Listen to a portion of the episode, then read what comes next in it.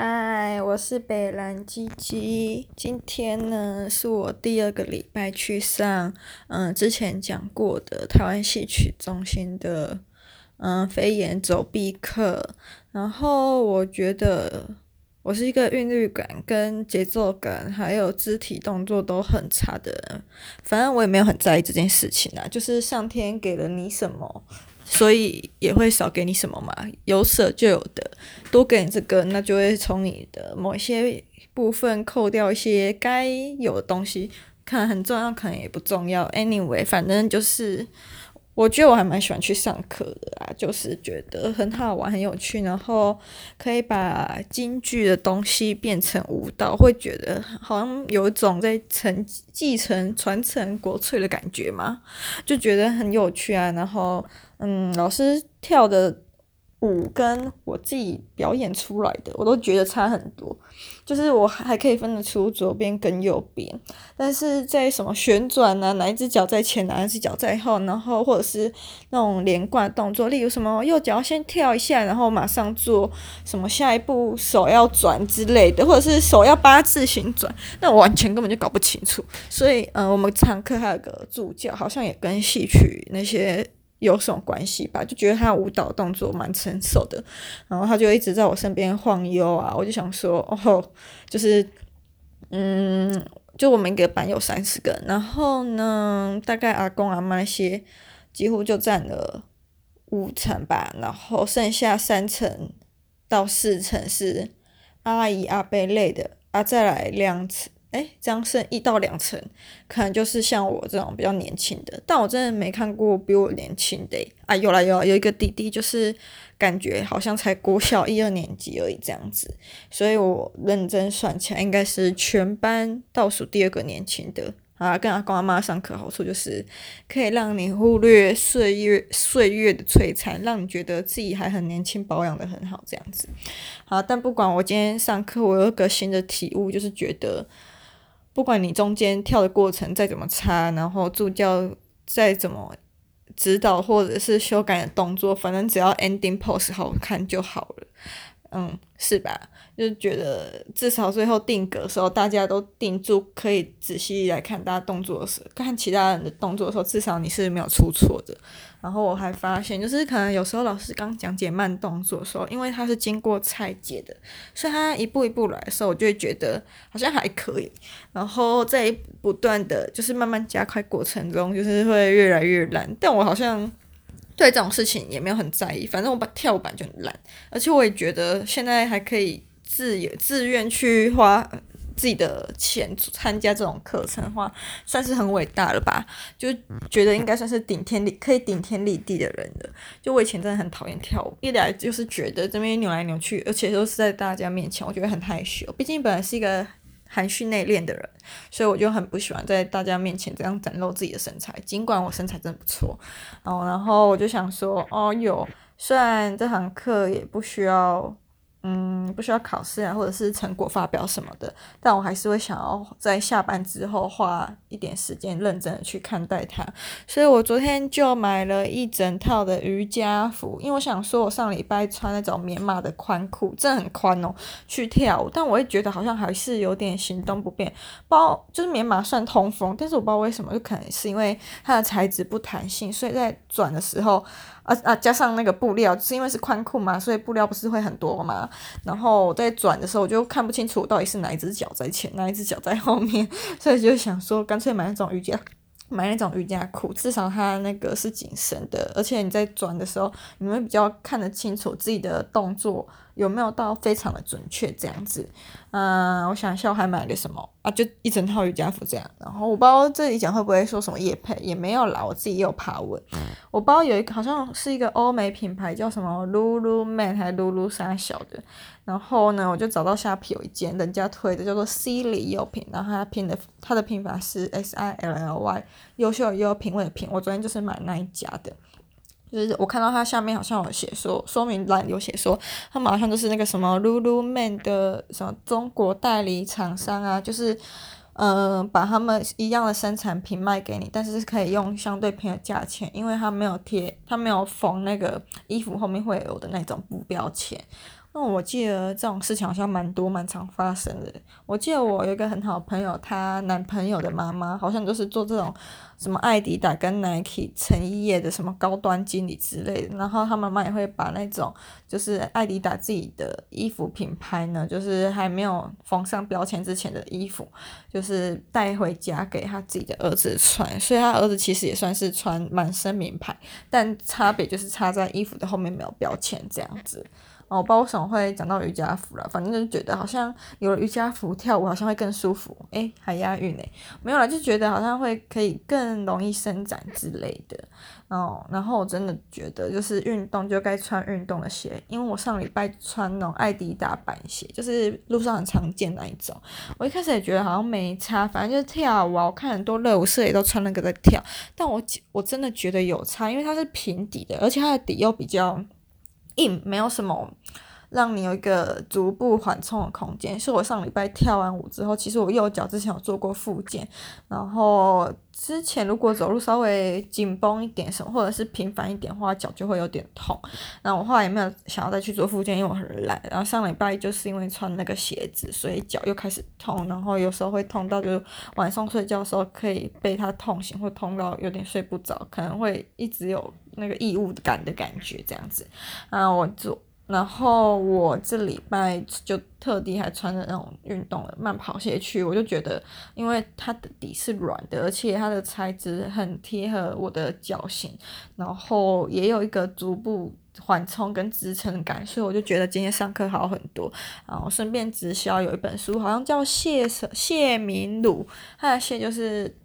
旧时王谢堂前燕的谢，明的话是明天的明，儒是儒学的儒。他的书叫做什么？医学解通，医学医学瑜伽解通圣经，就是。嗯，我前天在诚品的排行榜上面看到，那时候我就觉得它是一本看起来就很好小的书，就想说试试看，因为我脚之前就算做过复健，就还是会痛啊，但我又很不想去做复健，我真的觉得很烦，又要花很多钱啊。虽然每次都五十块，但我觉得坐在那边一个小时浪费时间。对，啊，我就是一个很不爱惜自己自己身体的人，反正我就要去安乐死，又没差，然后就不要浪费我们的健保资源这样子。然后 anyway，我就觉得。抱着那种觉得他实在好小心翻一下，我就直接跳到就是什么脚跟脚啊那一个那个段落去看，然后照着里面一些动作做之后，虽然那些动作我平常就有在做，但他讲的又是更仔细一点，告诉你为什么要这样做，还有这样做可以舒缓到哪里。其实我那天。就是前天回家晚上有做了一组，没有到很多下，隔天起来是会觉得舒缓很多。就是有时候痛的时候，它不会到痛，就是它会让你知道你那边受过伤，感觉还在。但我真的觉得脚的压力感有舒缓很多。然后我坐在办公室上班的时候，就会稍微，嗯、就是稍微做一下什么脚掌。垫脚跟啊，然后往上抬的动作，这样子就会觉得其实真的有蛮大帮助呢。所以我昨天要去诚品再看一次，它里面就是，哎，这样会讲会不会被挤死啊？反正就是那个影片，因为我觉得那种运动的书，如果只有拍老师做一些动作拆解的照片，其实没有到很全面，而且你在做的时候，你有时候可能会觉得为什么？上一个是 A 动作，马上跳到 B 动作，可是中间的那个差别还有姿势差有点大，你就会纳闷。所以他在旁边有附那个 QR code，扫进去就是影片。但其实，在 YouTube 就可以找得到，但是你扫他 QR code 的话，可以更快的，就是直接点进去就是那个部位讲解的影片。所以大家其实可以去扫，像我昨天就去扫了，然后马上存到我自己的 YouTube 的清单里面。对，那这样就可以省很多钱，反正。悬壶济世不就是这样子来的吗？对，好，然后我今天就没什么痛了。那在上舞蹈课的时候，也会觉得就是动起来算是更轻松这样子。那后来我讲想了一下，就是他那些嗯什么拆解动作或者是医学瑜伽，其实我觉得就是有点像作用作用力与反作用力吧。就举例来说，好，我看到有一个妈妈手，我妈妈手。讲白一点，就想你很常握滑鼠，然后你会痛，可能就是虎口跟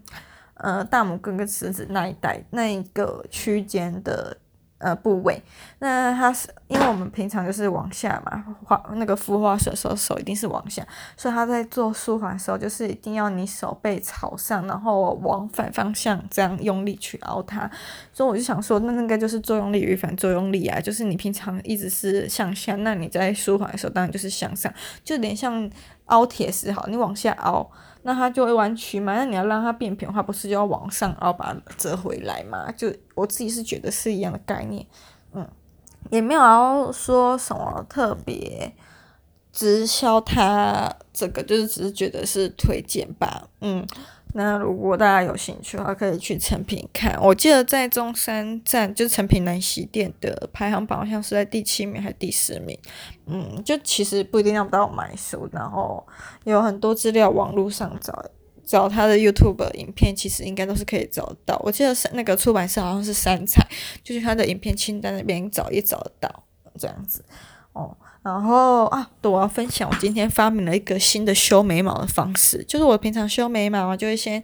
大概想一下自己的眉形，然后会先用那个像眉笔的尾端，不是会有那个小眉梳嘛，就梳一梳，然后顺着毛流把多的杂毛剪掉。我今天想到一个更，我今天想生出一个更快的方法，就是大家去饭店不是都会拿饭店那种梳子嘛，就是一个扁平长梳，然后你就用比较密的那一端，有些不是密比较密，有些不是比较疏，你就用比较密的那一端呢，先稍微梳过一下，顺着毛流梳一下你的梳子，然后。由然后把梳子靠近你的眉毛贴平，由下往上梳，这样子你在看镜子的时候就会发现，嗯，有一些多的杂毛不是会从那些洞洞、齿梳间。钻呃长伸出来嘛，然后你就是用那种修眉毛的小剪刀把那些多的眉毛剪掉，这样就可以了。诶，我发现这样有一个好处，就是我平常在修眉毛的时候，其实没有办法打薄，就是不知道怎么打薄啊。然后如果我直接用剪刀斜斜的切下去，想说对着眉毛斜切，这样学人家剪头发打薄的话，其实好像没什么效果。有一次还不小心把我眉毛剪秃，就是缺一个角，我想要改。就 Q 感，Q 感就是这样来的。然后就在今天想出这个方法之后呢，我发现它也可以轻松解决，就是打薄。可能你眉头毛很密啊，眉尾就是没什么毛，大家应该都这样子吧？那你就可以尽量用齿梳，在梳的时候尽量针对眉头的部分可以多剪几下。其实你就是由下往上梳，然后把梳子敲正对位，就正对你的。嗯、眼头跟眉头这样子，然后开始细修的话，其实你的眉形就会很好看。但这个前提就是你的眉形应该要算是整齐的，就是你要在你的眉头还有你的眉形、眉尾就整好了。简单来讲，就是整个眉毛都是算是有修整过的情况下来修的话，你的眉毛会。更漂亮，我自己是这样觉得。反正就是一个小方法，推荐给大家。我不知道有没有人这样子做过，但我今天做，我觉得很棒。我觉得我很棒，我应该去申请专利什么的。然后呢，诶，我不知道讲什么啊？靠背一件事情好了，就最近呢，工作量不知道为什么忽然增加，就是之前刚过完年开工那段期间。前面的因为工作量不知道为什么忽然暴增，所以有点卡住，所以我后面我是做我是处理后续的，就那阵子非常闲，所以我上班其实很早就算是把工作量做完了，但我都会故意放慢速度来做，然后就有点像是已经预谋好可以准时下班，然后就会开始偷偷看杂志，反正做新闻业不都这样嘛，什么没有杂志跟新闻最多，就可以开始慢慢看，然后看到下班这样子。但我最近这两个礼拜工作量真的是每天都是开始。递增的方式，虽然是没有到加班，因为我就是一个很急白的，就是下班时间分毫不差，然后还提早 stand by 好，就是例如今天是早上九点零一分的，那我就是一定要在九点零分零一秒打卡这样子。啊，我今天我昨天工作量忽然又莫名增加，还发现前面有一大部分纰漏之后呢，心情就很差，就想说事情已经够忙，还有一大堆阿杂的事情要处理，我就开始点开 Spotify 听歌。昨天刚好是听天桥上的魔术师的清单，不那个清单到底是谁设置，真的很神奇。就在我工作量暴增的那一刹那，清单刚好就点播到江蕙的《你着忍耐》哦，我真的不知道是要我忍耐什么呢？但我真的是表面上笑着，虽然我上班都戴口罩，但是还是有浅浅的微笑了一下，然后心里就是更硬也气啊。对，不知道大家会不会有这种心态，就是，唉，我真的不知道我的 Spotify 清单到底是怎么来的，但我觉得很客制化，因为那个清单就跟我本人一样北烂，然后我就想说，会不会是因为我们公司有一个待了蛮久的资深员工要离职，然后他就这几天好像就送了我们那一区的其他他妈几的同事们一颗凤梨啊。不止一颗，好像送了总共三颗凤梨。我今天下午还看到有一颗凤梨在我斜对面同事的柜子上。通常不是会有个说法，就是你送凤梨的话，代表嗯医院或者是一些业务单位什么工作量会暴增吗？然后呢，就真的很灵呢，工作量真的暴增了。有三颗凤梨，是不是就是会有三倍的意思？我不知道，反正我就觉得。扫到风台风台不诶，好累哦，不知道为什么，就觉得讲到这一段明明就是要很生气的靠背，但不知道为什么讲着讲着心就很累。